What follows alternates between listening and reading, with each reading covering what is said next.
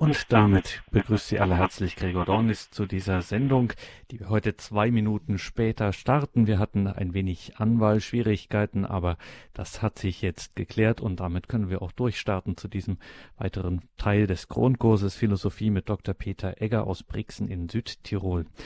Ja, ich darf Ihnen versprechen, wieder eine spannende und interessante Stunde hier im Grundkurs der Philosophie. Wir sind da ja sozusagen in dieser Institution mittlerweile auf Entdeckungstouren und erleben da immer wieder Überraschungen. Und gleich zu Beginn, bevor Sie da jetzt vielleicht das erste Mal dabei sind und denken, oh weh, ein Grundkurs, ich weiß, höre das jetzt zum ersten Mal, keine Sorge. Ganz wichtiger Hinweis immer an der Stelle, jeder Teil im Grundkurs Philosophie steht für sich selbst. Also da braucht man die anderen Teile nicht gehört zu haben. Auch und gerade jetzt an alle, die uns heute zum ersten Mal hören. Lassen Sie sich überraschen. Es braucht hier kein Vorwissen. Freuen Sie sich auf diesen Grundkurs Philosophie. Und den hält uns hier immer an dieser Stelle Dr. Dr. Dr. Peter Egger. Er ist heute in Padua, der Stadt, wo er sein zweites Doktorat in der Literaturwissenschaft erwarb. Freuen uns, dass er sich heute auch wieder die Zeit nimmt, auch wenn er jetzt auswärts ist. Grüß Gott und guten Abend, Dr. Egger. Liebe Hörerinnen und Hörer, ich darf Sie auch meinerseits sehr herzlich zu dieser heutigen Sendung begrüßen und ich bedanke mich für die Worte von Herrn Gregor Dornis aus Berlin. Wir können also sagen, dass heute zwei ganz bedeutende Kulturstädte, nämlich Berlin und Padua, über die Vermittlung von München an viele Hörerinnen und Hörer im deutschen Sprachraum diese Sendung übermitteln. Herzlichen Dank. Bevor ich mit meinen Ausführungen beginne, darf ich Sie bitten, dass wir miteinander ein Gebet sprechen, damit der Geist Gottes uns durch diese Sendung begleiten möge. Im Namen des Vaters und des Sohnes und des Heiligen Geistes. Amen. Komm, Heiliger Geist, und erfülle die Herzen deiner Gläubigen und entzünde in ihnen das Feuer deiner Liebe. Sende aus deinen Geist, und alles wird neu geschaffen und du wirst das Angesicht der Erde erneuern. Dann wenden wir uns an die Mutter Gottes und bitten sie um ihr fürbittendes Gebet. Gegrüßet seist du, Maria, voll der Gnade, der Herr ist mit dir.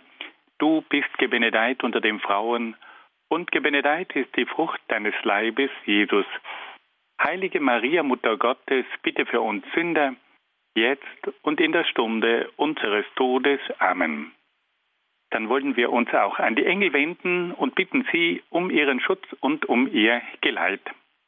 Engel Gottes, unsere Beschützer, denen des höchsten Vaterliebe uns anvertraut hat, erleuchtet, beschützt, regiert und leitet uns. Amen. Und schließlich wenden wir uns auch an einige Heilige und Selige, die sich in besonderer Weise mit philosophischen Fragen aus christlicher Sicht beschäftigt haben. Heiliger Augustinus, bitte für uns. Heiliger Thomas von Aquin, bitte für uns. Heilige Edith Stein, bitte für uns. Seliger Kardinal Newman, bitte für uns. Und heiliger Papst Johannes Paul II, bitte für uns.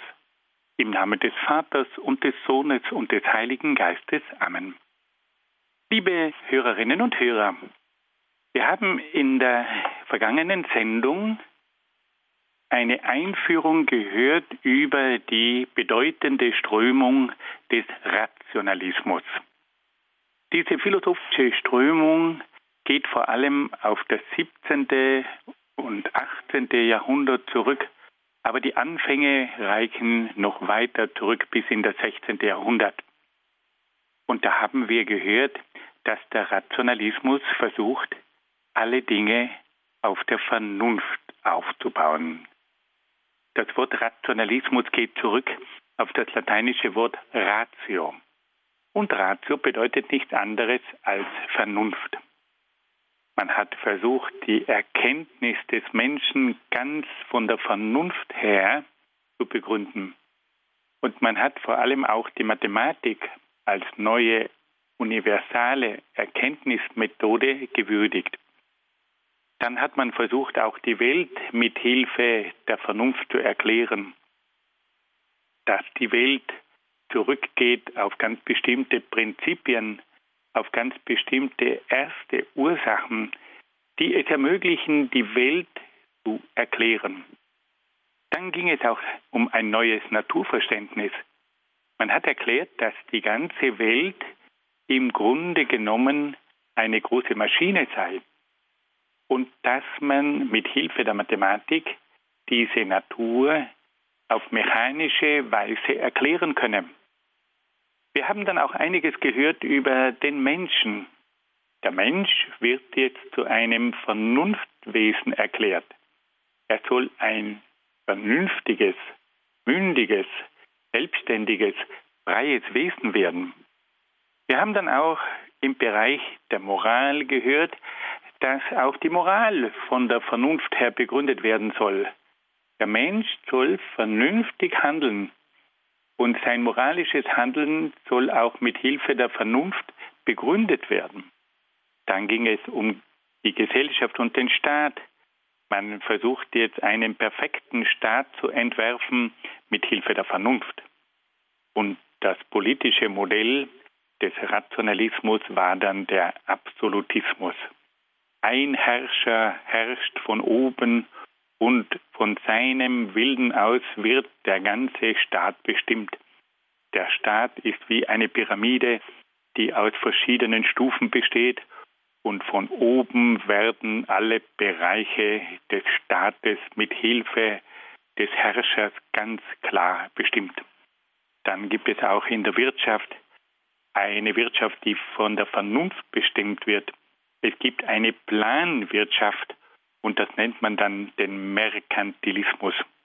Aber auch in der Kunst ist die Vernunft ganz stark gegenwärtig. In der Zeit des Rationalismus entsteht jetzt der Barock. Und der Barock hat die Geometrie als Grundlage. Denken wir zum Beispiel an die großen Schlösser von Versailles oder von Schönbrunn. Da merkt man sofort, wenn man diese Schlösser anschaut, das ist eine geometrische Konzeption. Da ist alles sozusagen von der Mathematik bestimmt und das Gesetz der Symmetrie ist überall zu beobachten. Und schließlich gibt es dann auch noch die Religion, die von der Vernunft bestimmt werden soll. Die Religion muss also jetzt durch die Philosophie geklärt werden, eine Vernunftreligion. Also sämtliche Bereiche sollten jetzt von der Vernunft erfasst werden und auch von der Vernunft bestimmt werden. Eine Welt der Vernunft entsteht. Und heute wollen wir uns nun dem ersten großen Denker dieser Strömung zuwenden, nämlich dem berühmten französischen Philosophen René Descartes. René Descartes ist auch unter seinem latinisierten Namen bekannt, also er hat seinen Namen auch gewissermaßen in die lateinische Sprache übersetzt und da kennt man ihn unter dem Namen Cartesius, also René Descartes oder Cartesius. Und bevor wir uns den Gedanken dieses hochinteressanten und überaus wichtigen Denkers zuwenden, wollen wir ein bisschen etwas von seinem Leben erfahren. René Descartes wurde 1596 in La Haye in Frankreich geboren.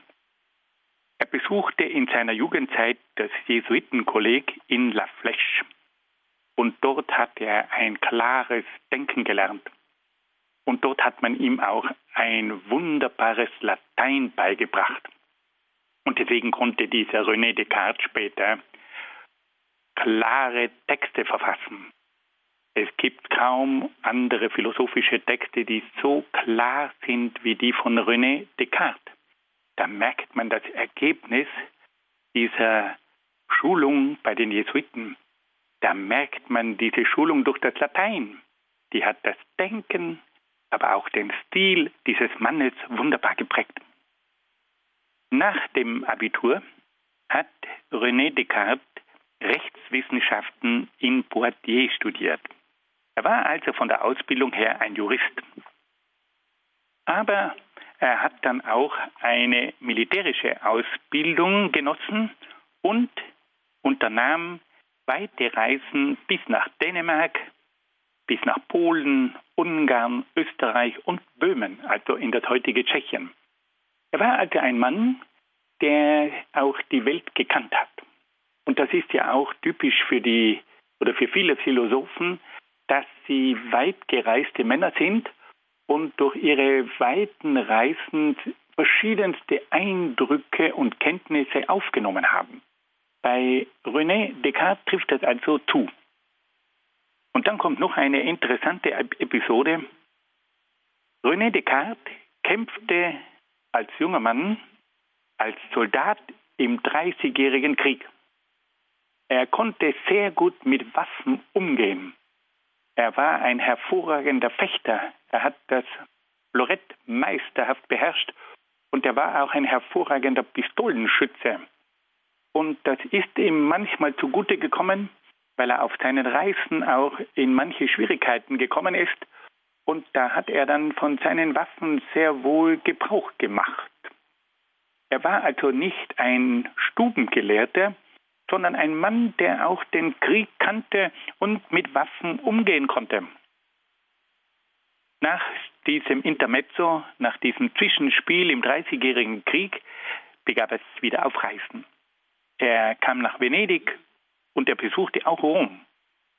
Anschließend zog es ihn nach Paris, aber nach drei Jahren hat er Paris wieder verlassen und dann hat er sich nach Holland gewissermaßen zurückgezogen. Holland war damals das liberalste Land in Europa und da konnte er seine Gedanken frei entwickeln. In Frankreich wäre das nicht so leicht möglich gewesen, weil dort durch den Absolutismus auch die Schriften der Philosophen immer wieder kritisch kontrolliert wurden.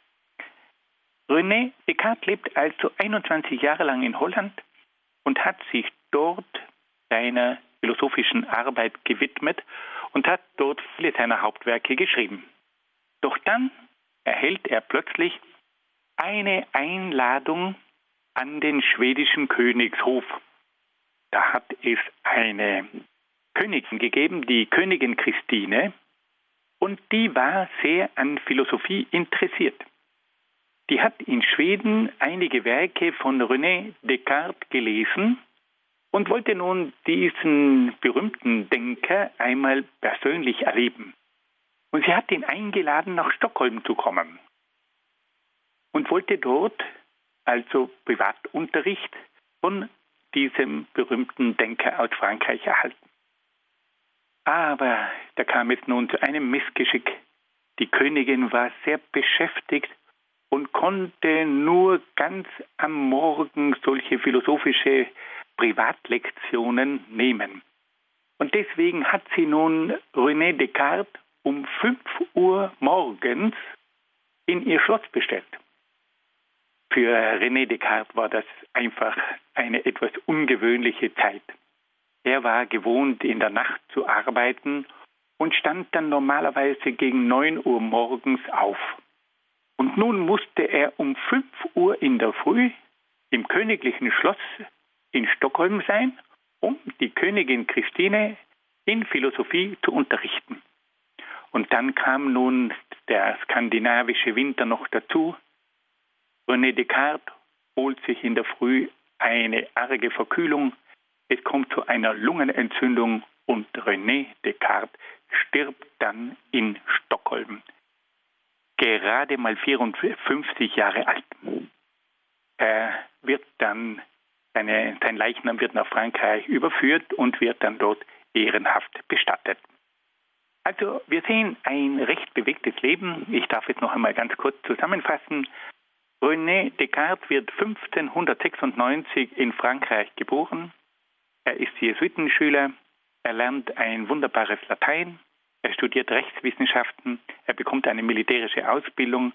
Er macht verschiedene Reisen. Er kommt nach Dänemark, nach Polen, nach Ungarn, nach Österreich, nach Tschechien und kommt dann auch nach Italien.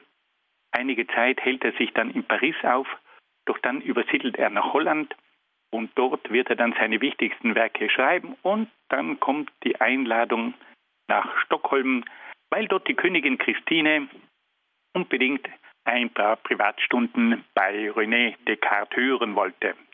Er bekommt eine Lungenentzündung und stirbt mit 54 Jahren. Das ist also in knappen Zügen das Leben von René Descartes. Jetzt haben wir gewissermaßen eine kleine Ahnung, mit welcher Person wir es zu tun haben, wie die Lebensumstände ausgesehen haben. Und jetzt versuchen wir in diese Philosophie von René Descartes einzusteigen. Liebe Hörerinnen und Hörer, wir müssen uns jetzt auf ein bisschen Höhenluft gefasst machen. Also René Descartes gehört schon zu den 8000er, 8000ern in der Philosophie. Und deswegen wollen wir uns jetzt aufmachen um eine Höhenwanderung anzutreten. René Descartes hat, wie viele Philosophen, mit der Erkenntnislehre begonnen. Er war ja einer der Väter des Rationalismus und hat sich die Frage gestellt, wie kommt es eigentlich zu einer sicheren Erkenntnis?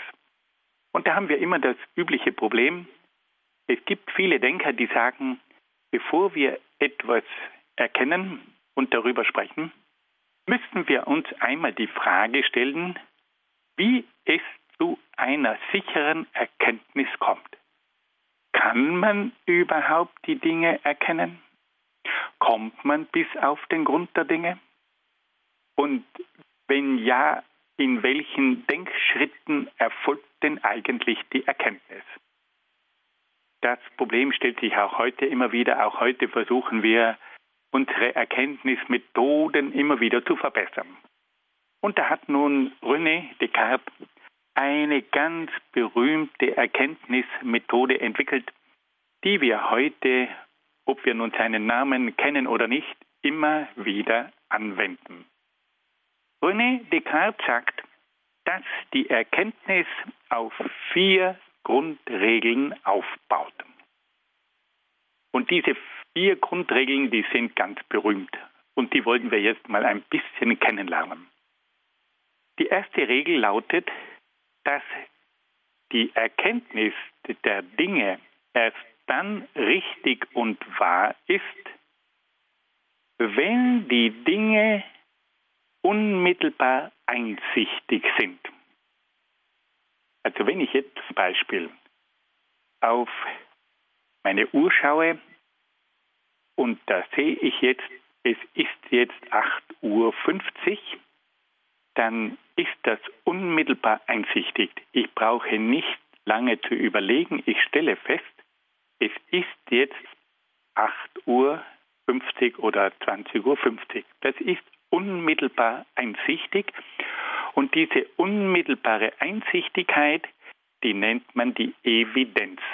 Also wenn eine Sache unmittelbar einsichtig ist, dann ist sie evident und dann habe ich sie erkannt.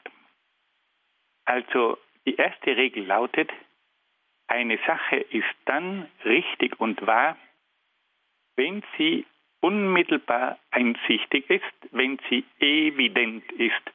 Vielleicht können wir hier noch ein deutsches Wort einfügen, wenn diese Sache offensichtlich ist dass ich hinschaue und sage, das ist offensichtlich. Jetzt kommen wir zur zweiten Regel. Und da sagt nun Descartes folgendes. Wenn ich aber jetzt eine komplizierte Sache vor mir habe, dann ist die nicht unmittelbar einsichtig. Nehmen wir ein Beispiel. Wir haben jetzt einen alten Wecker. Und wenn wir diesen alten Wecker, einen mechanischen Wecker öffnen, dann sehen wir da eine ganze Menge von verschiedenen Zahnrädern und da gibt es dann auch noch die Unruhe, also diese Feder, die dann alles in Bewegung setzt und, und, und, und. Und da schaut man hinein und sagt, um Gottes Willen, das ist ja höchst kompliziert. Wie kann man denn so einen mechanischen Wecker kapieren. Und da sagt jetzt Descartes Folgendes. Wenn eine Sache sehr kompliziert ist, dann müssen wir sie analysieren. Was heißt jetzt analysieren? Analysieren heißt, das ist ein griechisches Wort, auflösen. Wir müssen eine komplizierte Sache auflösen in ihre Bestandteile zerlegen, bis wir die einzelnen Bestandteile verstehen. Also, Wir nehmen den alten mechanischen Wecker her. Wir nehmen jetzt die einzelnen Zahnräder dieses Weckers heraus und mit der Zeit verstehen wir, aha, dieses Zahnrad ist mit dem nächsten Zahnrad in Verbindung und da gibt es dann noch ein weiteres Zahnrad und anhand dieser einzelnen Teile des Weckers versteht man jetzt das Funktionieren des Weckers. Was haben wir gemacht? Wir haben den Wecker analysiert. Auf Deutsch gesagt, wir haben den Wecker aufgelöst und haben diese Auflösung so lange weiter betrieben, bis wir die einzelnen Bestandteile von diesem Wecker verstanden haben. Also Descartes sagt, das Geheimnis der Erkenntnis besteht darin, dass man eine komplizierte Sache, die man am Anfang nicht versteht, dass man diese komplizierte Sache auflöst in ihre Bestandteile. Und das ist eine Analyse. Und wenn man heute sagt, wir machen eine Analyse, dann heißt es, wir lösen eine komplizierte Sache auf, bis wir zu den einzelnen Bestandteilen, Elementen dieser Sache gelangen und dann kapieren wir diese einzelnen Elemente und Bestandteile. Jetzt kommt die dritte Regel. Wenn ich jetzt diese einzelnen Teile verstanden habe, dann muss ich diese einzelnen Teile wieder zusammenfügen und aufgrund dieses Zusammenfügens verstehe ich dann den Ablauf des Ganzen. Und das nennt nun Descartes die dritte Regel der Erkenntnis. Ich muss jetzt die einzelnen Teile wieder zu einer Ganzheit zusammenfügen und das ist jetzt die Synthese. Also bleiben wir nochmal bei unserem alten Wecker. Wir haben zunächst den Wecker aufgelöst in seine einzelnen Bestandteile und das war die Analyse des Weckers. Wir haben jetzt verstanden, aus welchen einzelnen Teilen der Wecker besteht. Jetzt kommt der dritte Schritt. Wir müssen jetzt diese einzelnen Bestandteile von diesem Wecker wieder zusammenfügen, damit wir wissen, aha, dieses Zahnrad treibt das nächste Zahnrad an, dann geht das wieder weiter und, und, und. Und wenn wir jetzt Schritt für Schritt diese einzelnen Bestandteile von diesem alten Wecker zusammenfügen, dann verstehen wir, wie der ganze Wecker als Ganzer funktioniert. Und das ist jetzt die Synthese der Teile. Und jetzt kommt noch die vierte Regel. Jetzt kann sich jeder vorstellen, dass es leichter ist, einen Wecker zu zerlegen, als den Wecker dann wieder zusammenzufügen. Und es war ja oft so, dass die kleinen Buben, die waren recht eifrig im Zerlegen der Dinge, aber dann war Ende. Und dann hat es den Papa gebraucht, der diese einzelnen Teile wieder zusammengefügt hat und der den Wecker wieder zum Laufen gebracht hat. Und jetzt ist die Frage, wie kann man denn nach dem Zerlegen die Dinge wieder richtig zusammenfügen? Und da sagt nun Descartes, gibt es eine vierte Regel. Und das ist die Regel der Aufzählung. Und das funktioniert jetzt folgendermaßen.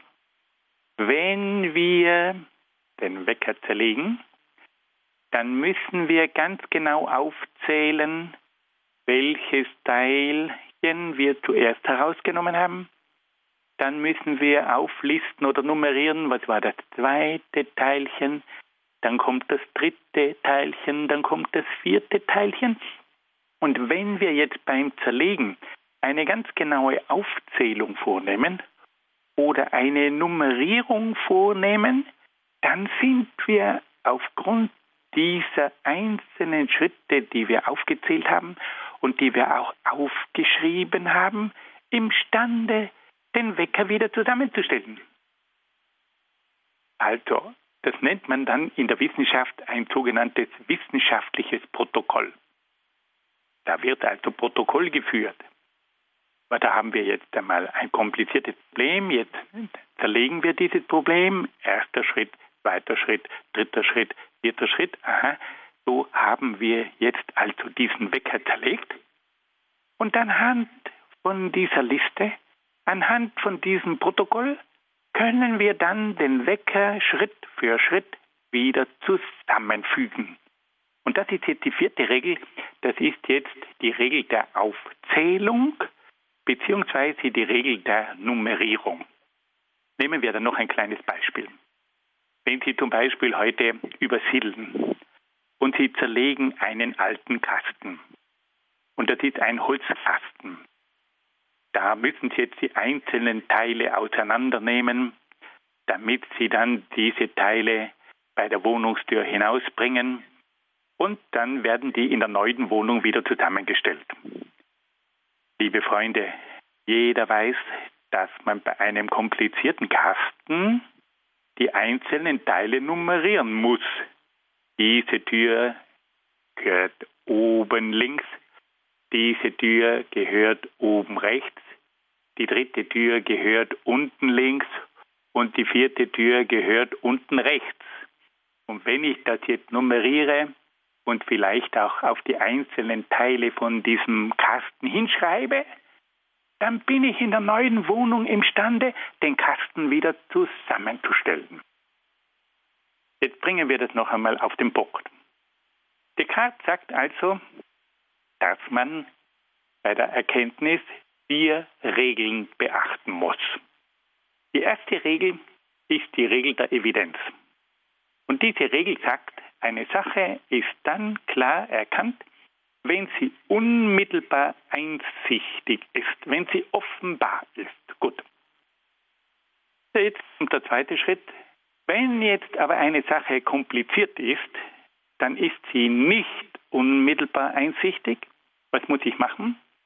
Ich muss diese komplizierte Sache in ihre Teile zerlegen. Und das ist jetzt die Auflösung der komplizierten Sache, die Analyse. Und diese Analyse, dieses Auflösen muss ich so lange vorantreiben, bis ich die einzelnen Teile alle verstanden habe. Jetzt kommt das Schwierigste. Zerlegen ist einfach, aber wie kann man denn das Ganze wieder zusammensetzen? Es nützt mir nichts, wenn ich alle Bestandteile vom Kasten einzeln vor mir habe. Ich muss den Kasten wieder zusammenstellen. Und dazu braucht es jetzt die Synthese. Die Synthese fügt jetzt die ganzen einzelnen Teile, die man verstanden hat, wieder zusammen. Und damit das funktioniert, nämlich das Zerlegen und das Zusammenbauen des Kastens oder des Weckers, brauche ich eine Aufzählung der einzelnen Schritte. Brauche ich eine Nummerierung.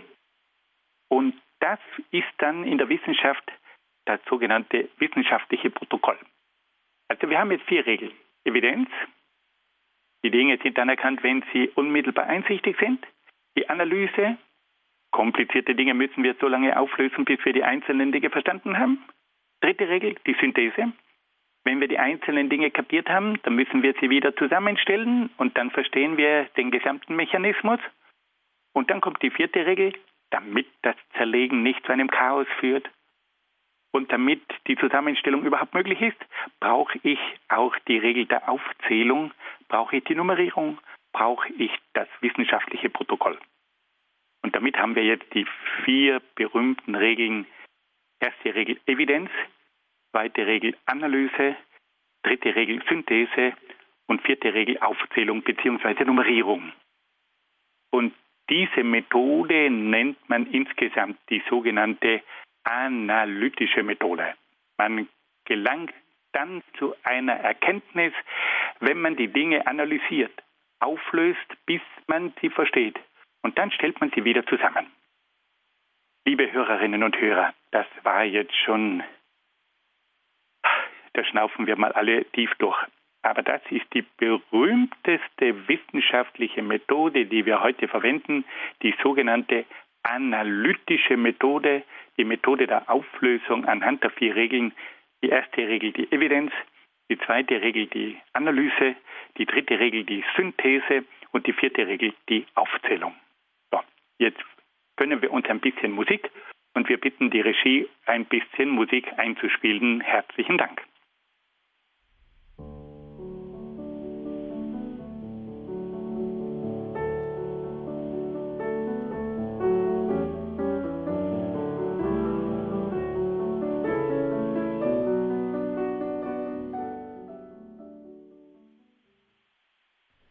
Grundkurs Philosophie bei Radio Horeb am Freitagabend ein wichtiger, ein Standardtermin und heute bewegen wir uns in luftigen Höhen. Wir hören wieder Dr. Peter Egger aus Brixen in Südtirol. Heute ist er uns aus Padua zugeschaltet und er beschreibt uns das Denken eines Achttausenders unter den Philosophen, wie er es vorhin genannt hat, René Descartes. Dr. Egger, wir freuen uns, Ihnen weiter zuhören zu dürfen.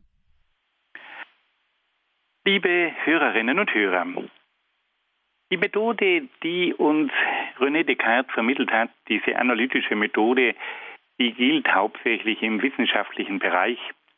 Aber es gibt nun noch eine weiterreichende Erkenntnismethode, die von René entwickelt wurde, René Descartes entwickelt wurde. Und da wird nun das ganze Genie von René Descartes noch deutlicher sichtbar. René Descartes sagt, wenn wir sicher sein wollen, dass wir etwas erkennen können, dann sollten wir zunächst einmal an allem zweifeln. Er sagt, es sollte für uns eigentlich keine Sicherheit geben, sondern wir, wir sollten zunächst einmal alles in Frage stellen. Und er sagt, der Zweifel ist eine Methode. Wir sollten aus Prinzip einmal an allem zweifeln. Und dann sollten wir mal schauen, was noch übrig bleibt, wenn wir an allem zweifeln. Und er sagt, wir haben eigentlich allen Grund zu zweifeln, weil es nämlich immer wieder Dinge gibt, wo wir spüren, dass wir uns in der Erkenntnis täuschen. Und er sagt, es gibt zum Beispiel Sinneswahrnehmungen, die sich plötzlich als Täuschungen herausstellen. Jeder von uns kennt das berühmte Phänomen der Fata Morgana. Da sieht man in der Wüste ganz bestimmte Dinge und man weiß heute, dass diese Dinge, die man da in der Wüste sieht, durch Spiegelungen in einer gewissen Luftschichte zustande kommen. Das, was man hier sieht, ist also eine Sinnestäuschung. Man sieht etwas, aber es ist nicht so, wie man es sieht und wo man es sieht. Und jeder von uns hat auch schon Dinge erlebt, wo er sagt, was habe ich denn da eigentlich gesehen? Und so sagt nun René Descartes, wir können uns auf die Sinne letztlich nie ganz verlassen, weil die können uns immer wieder täuschen. Es gibt optische Täuschungen mit den Augen. Es gibt akustische Täuschungen. Wir hören etwas, glauben etwas zu hören, aber dann war es eigentlich doch nicht so. Es gibt dann auch Täuschungen beim Geruch, Geruchssinn und ähnliche Dinge mehr. Also wir können uns nicht auf die Sinneswahrnehmungen verlassen. René Descartes sagt aber, dass es nicht nur im Bereich der Sinneswahrnehmungen, sondern auch im Bereich des Denkens Täuschungen und Fehler gibt. Also wenn ich falsch denke und nicht logisch denke, dann kommt zum Schluss ein Quatsch heraus. Es braucht nicht einmal gar so kompliziert zuzugehen. Es gibt oft einfache Rechnungen, bei denen wir uns verrechnen. Ich war immer ein sehr schlechter Mathematiker und da habe ich mich immer wieder verrechnet. Ich habe mich getäuscht, mein Denken hat nicht richtig funktioniert und ich war auf die Verzweiflung der Lehrer und die haben oft gesagt, ja, Ecker, kannst du das wirklich nicht verstehen? Dann habe ich gesagt, ja, tut mir leid, aber ich hab's nicht. Und da war also eine Täuschung im Denken, ein falsches Denken. Und René Descartes sagt, schau, schau, wir haben uns beim Denken verrechnet, wir haben falsch gedacht, wir haben die Logik nicht richtig angewendet. es gibt immer wieder Täuschungen im Denken. Und dann geht René Descartes noch einen Schritt weiter und sagt, ja, wie wäre denn das, wenn eigentlich alles, was wir glauben zu erkennen, nur eine Einbildung ist oder nur ein Traumgebilde. Haben Sie schon einmal erlebt, dass Sie etwas geträumt haben und das war so real, dass Sie gemeint haben, dass das, was Sie im Traum gesehen haben, dass das die Wirklichkeit sei? Ist es Ihnen schon einmal widerfahren, dass Sie nach einem schrecklichen Traum aufwachen und sagen, oh, Gott sei Dank war es nur ein Traum. Der Traum war für Sie so wirklich, dass Sie tatsächlich gemeint haben, dass das Geträumte die Wirklichkeit sei. Und René Descartes stellt jetzt die Frage, ja, wäre es unter Umständen denkbar, dass alles, was wir wahrnehmen, nur ein Traum sein könnte, nur eine Einbildung. Also René Descartes sagt, wir können auf drei Ebenen immer wieder Täuschungen bei der Erkenntnis feststellen. Da gibt es einmal die erste Ebene der Sinneswahrnehmungen und da erleben wir, dass es optische Täuschungen gibt, dass es akustische Täuschungen gibt, die Ohren können sich täuschen, die Augen können sich täuschen. Dann haben wir eine zweite Ebene, das ist die Ebene des Denkens. Und auch da gibt es immer wieder Fehler. Also nicht nur in der Mathematik. Wir denken oft in die falsche Richtung und zum Schluss kommt etwas heraus, das nicht stimmt. Wir haben uns getäuscht.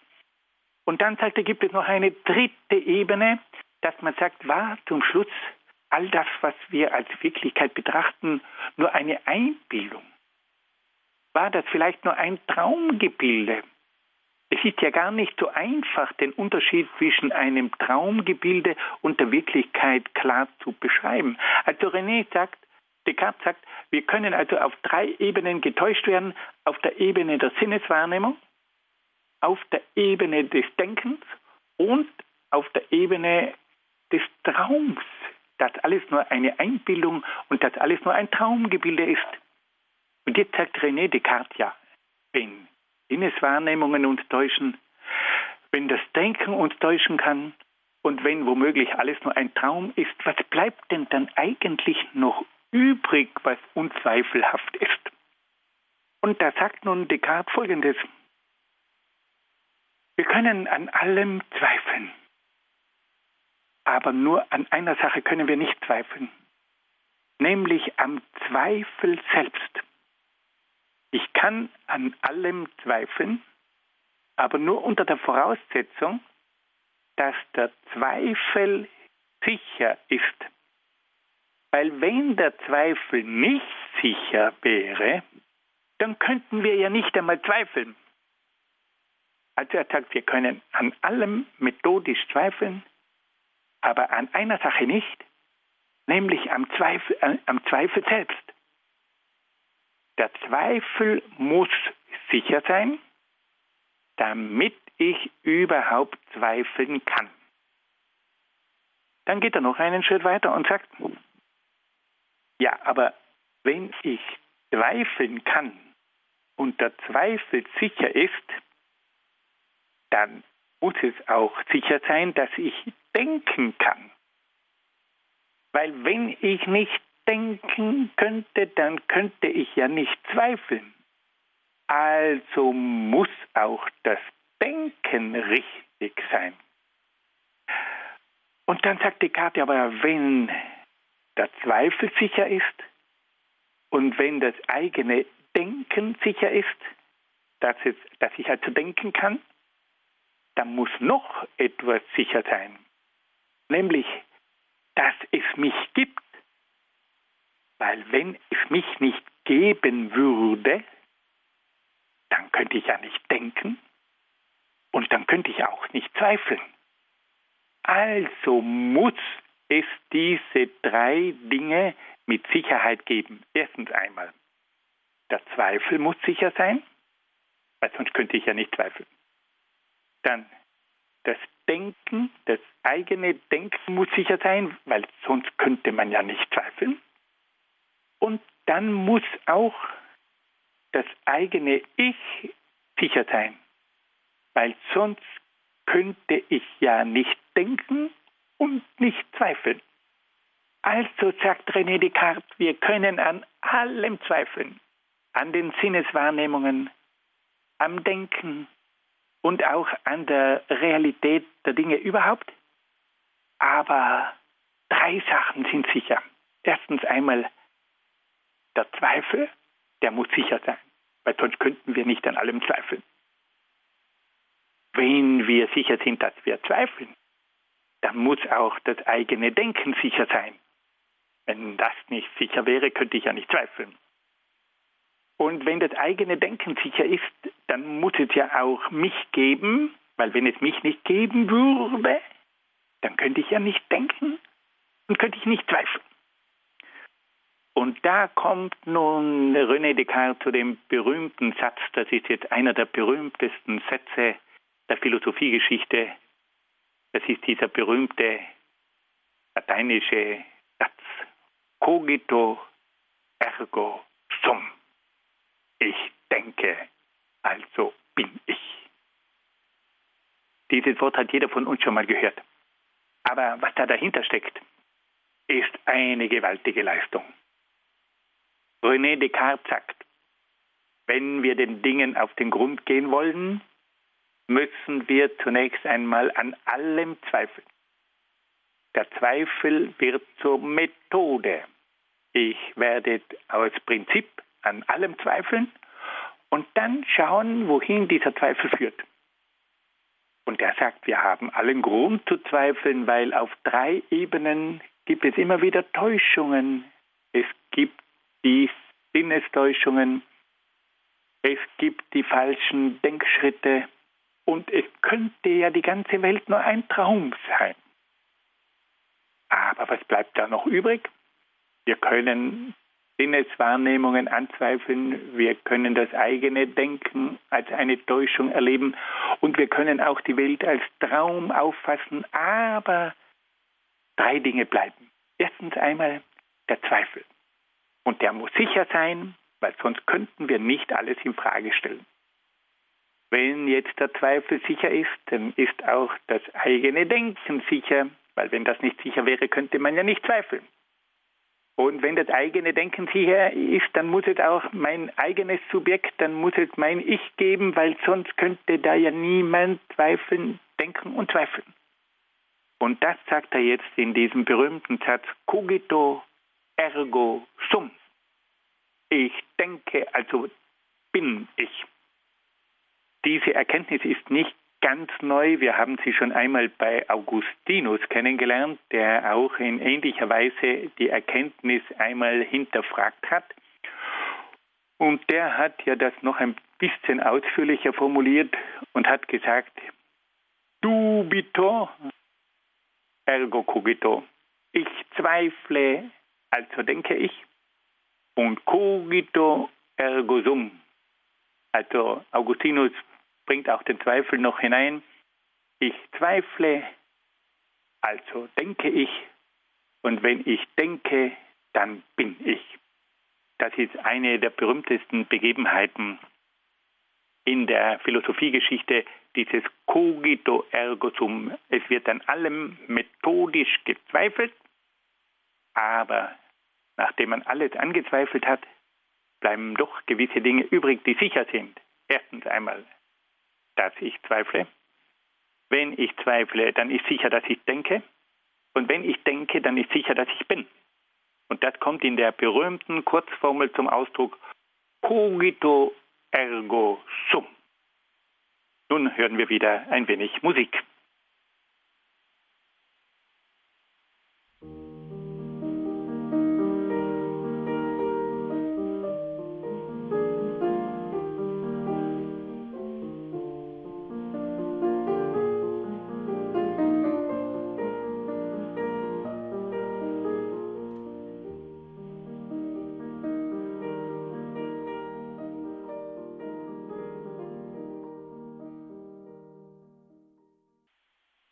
Liebe Hörerinnen und Hörer, wir haben also gehört, dass René Descartes mit Hilfe seines methodischen Zweifels, der alles in Frage stellt, letztlich doch zu der Erkenntnis gekommen ist, dass es drei Dinge gibt, die sicher sind. Einmal der Zweifel, weil wenn es den nicht sicher geben würde, dann könnten wir nicht an allen Dingen zweifeln.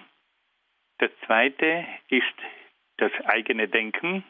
Wenn das nicht sicher wäre, dann könnten wir nicht zweifeln. Und das dritte ist die Existenz des eigenen Ichs, des eigenen Subjekts. Weil wenn es dieses eigene Ich nicht geben würde, dann wäre es nicht möglich zu denken und zu zweifeln. Das Erste, was wir also an sicherer Erkenntnis gewonnen haben, ist das eigene denkende und existierende Subjekt. Jetzt setzt Descartes seine Nachforschungen fort und sagt, wir haben also bis jetzt festgestellt, dass wir denkende Subjekte sind. Wir haben also eine Vernunft und wie können wir jetzt fortfahren? Und da kommt nun ein ganz interessanter Schritt. Descartes sagt, das Einzige, was wir sicher wissen, ist, dass wir denkende Subjekte sind, dass wir eine Vernunft haben, die denken und zweifeln kann. Descartes sagt also, bei der Außenwelt, da sind wir ja nicht so sicher. Die Sinneswahrnehmungen, die täuschen uns. Es könnte alles nur ein Traum sein. Aber das, was wir sicher zur Verfügung haben, ist unser eigenes denkendes Subjekt mit Hilfe der Vernunft.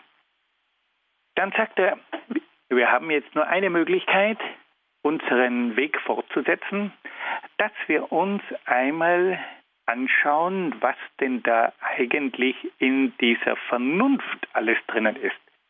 Wir wissen jetzt, dass wir ein denkendes Subjekt sind. Was ist denn eigentlich in unserer Vernunft drin?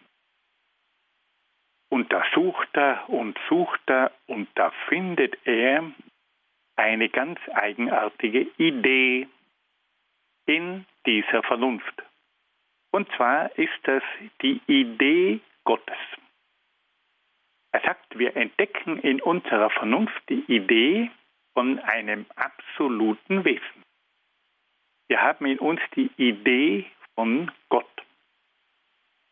Und jetzt sagt Descartes, ja, wie ist denn das eigentlich? Ist das jetzt nur eine Idee oder entspricht dieser Idee von Gott eine Wirklichkeit? Also ist Gott nur eine Idee in unserer Vernunft oder gibt es diesen Gott wirklich? Und da kommt er jetzt zu zwei interessanten Überlegungen. Er stellt sich die Frage, wie kommt denn eigentlich diese Idee von Gott in die Vernunft des Menschen? Er sagt, von der Außenwelt kann diese Idee nicht in die Vernunft hineinkommen, weil kein Mensch hat jemals Gott gesehen. Und kein Mensch hat je etwas Absolutes gesehen. In der Welt gibt es nur begrenzte Dinge, in der Welt gibt es nur endliche Dinge, aber wir haben in unserer Vernunft diese Idee von einem unendlichen Wesen. Wir haben in unserer Vernunft die Idee von einem ewigen Wesen, von einem absoluten Wesen. Woher kommt denn diese Idee? Von außen kann sie nicht kommen, weil in unserer Umgebung gibt es nichts Absolutes, gibt es nichts Ewiges, gibt es nichts Unendliches. Woher kommt die Idee? Und da sagt er nun, diese Idee kann nicht von außen kommen, aber sie kann auch nicht von innen kommen. Der Mensch kann diese Idee nicht selbst entwickeln. Und zwar deswegen, weil er selber ein endliches Wesen ist, ist er nicht imstande, eine unendliche, eine Idee des Unendlichen zu entwickeln. Das geht nicht. Also die Idee von Gott kann nicht von außen kommen. Und die Idee kann auch nicht vom Menschen entwickelt werden, weil er als endliches Wesen nie imstande wäre, sich etwas Unendliches zu erdenken. Woher kommt dann diese Idee? Da sagt nun Descartes, wenn die Idee nicht von außen kommen kann, von der Welt, weil es dort nichts Absolutes gibt.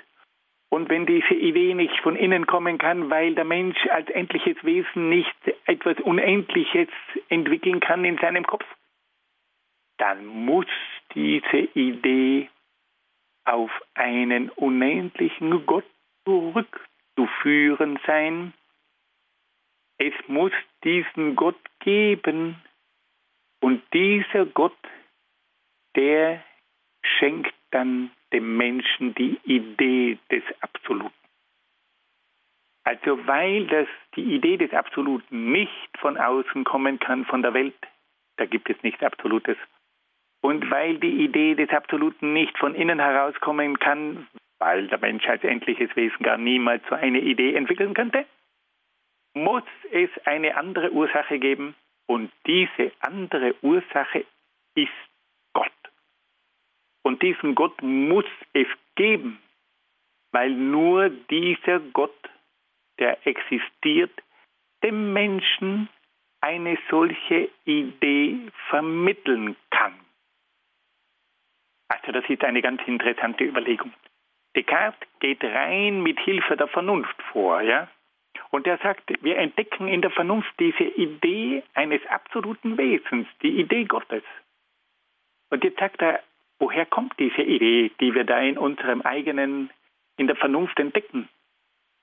Von außen sie, kann sie nicht kommen, weil es da nichts Absolutes gibt. Es hat nie jemand etwas Absolutes gesehen. Und von innen kann sie nicht kommen, weil der Mensch als endliches Wesen überfordert wäre, so eine Idee hervorzubringen. Also sagt er, muss es einen Gott geben, einen unendlichen, absoluten Gott, der dem Menschen dann diese Idee von sich übermittelt.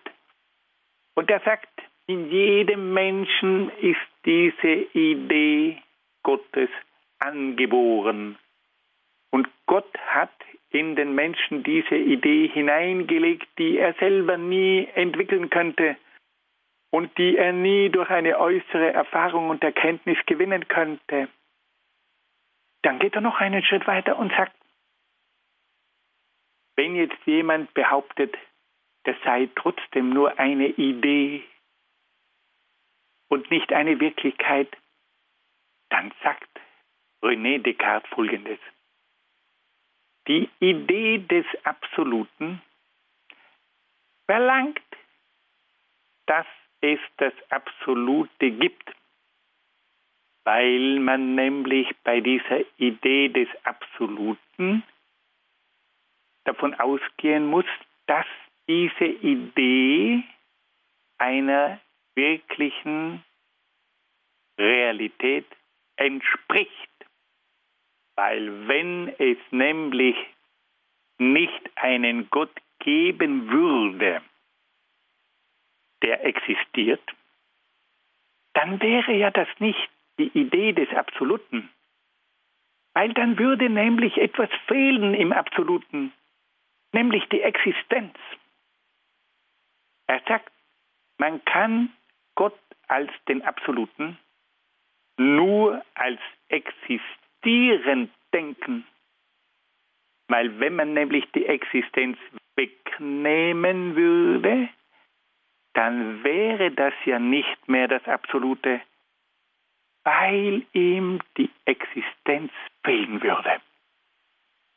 Er sagt also, der Idee Gottes muss ein existierender Gott entsprechen, weil wenn diese, dieser Gott, von dem diese Idee kommt, nicht existieren würde, dann wäre das nicht mehr das Absolute.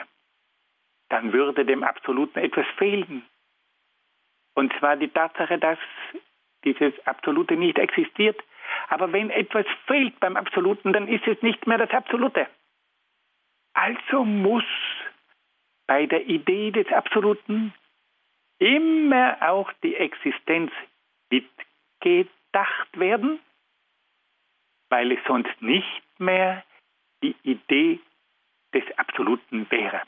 Also wenn man an das Absolute denkt, dann muss man automatisch daran denken, dass das, was in dieser Idee zum Ausdruck kommt, auch existiert. Weil wenn man die Existenz wegnimmt, dann fehlt etwas beim Absoluten und dann ist es nicht mehr das Absolute. Also verlangt die Idee des Absoluten automatisch auch, dass diese Idee etwas wiedergibt, das existiert. Weil nur wenn es existiert, dann ist alles vorhanden und dann handelt es sich tatsächlich um die Idee des Absoluten. Liebe Freunde, eine ungemein intelligente Überlegung. Das war schon die Idee von einem mittelalterlichen Denker, von Anselm von Canterbury. Er hat auch schon gesagt, wenn man von Gott spricht, dann muss man, wenn man an ihn denkt, auch immer schon die Existenz mit hineinnehmen.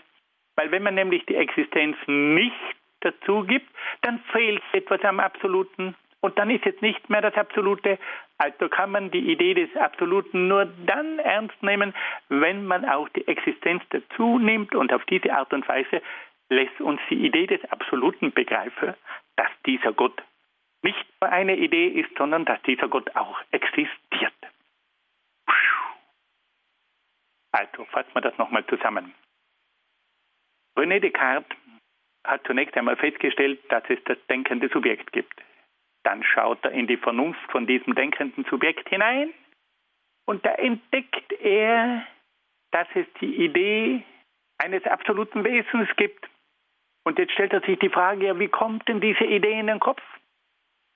Von außen kann sie nicht kommen, weil es da keine absolute Wirklichkeit gibt. Von innen her kann sie nicht kommen, weil der Mensch als endliches Wesen nicht etwas Unendliches hervorbringen kann in Gedanken. Also sagt er, muss diese Idee woanders herkommen. Woher kommt sie? Sie kommt von Gott. Und Gott selbst hat dem Menschen dann diese Idee vermittelt als angeborene Idee, weil der Mensch sie selbst sonst nicht erwerben könnte. Die zweite Überlegung war dann die, ist das doch nur eine Idee? Oder steckt hinter dieser Idee tatsächlich eine Wirklichkeit? Und da sagt dann René Descartes, es muss bei dieser Idee des Absoluten immer auch die Existenz mitgedacht werden, weil wenn man diese Existenz nicht mitdenken würde, dann wäre diese Idee des Absoluten nicht möglich. Dann würde etwas fehlen. Und deswegen muss also der Gedanke an das Absolute immer auch die Existenz mitdenken. Und deswegen ist dieser Gott nicht nur eine Idee, sondern immer auch ein existierender Gott. Liebe Hörerinnen und Hörer, heute habe ich Ihnen sehr viel zugemutet, aber es ist eine faszinierende Welt. Es ist diese Welt von René Descartes. Und da reicht auch das Denken von Augustinus hinein und auch das Denken von Anselm von Canterbury. Diese Frage, was bleibt übrig, wenn der Mensch an allem zweifelt? Und die Frage dieser Idee eines absoluten Wesens, entspricht der auch ein tatsächlicher Gott oder ist das nur eine Idee? Und damit haben wir mal Stoff genug, um weiterzudenken. Ich bedanke mich für heute sehr, sehr herzlich bei Ihnen und wünsche Ihnen jetzt noch eine geruhsame, erholsame Nacht. Alles Gute und Gottes Segen. Danke, Dr. Egger, heute nach Padua. Danke für diesen Grundkurs Philosophie, für die Einblicke in das Denken von René Descartes. Damit ist es 21.36 Uhr, Zeit, dass wir gleich die Komplett das Nachtgebet der Kirche beten. Petra Planeta begleitet Sie dann weiter durch das Programm. Danke Ihnen, liebe Hörerinnen und Hörer, fürs Dabeisein, für Ihr Interesse an dieser Sendung. Einen gesegneten Abend und eine behütete Nacht wünscht Ihr Gregor Dornis.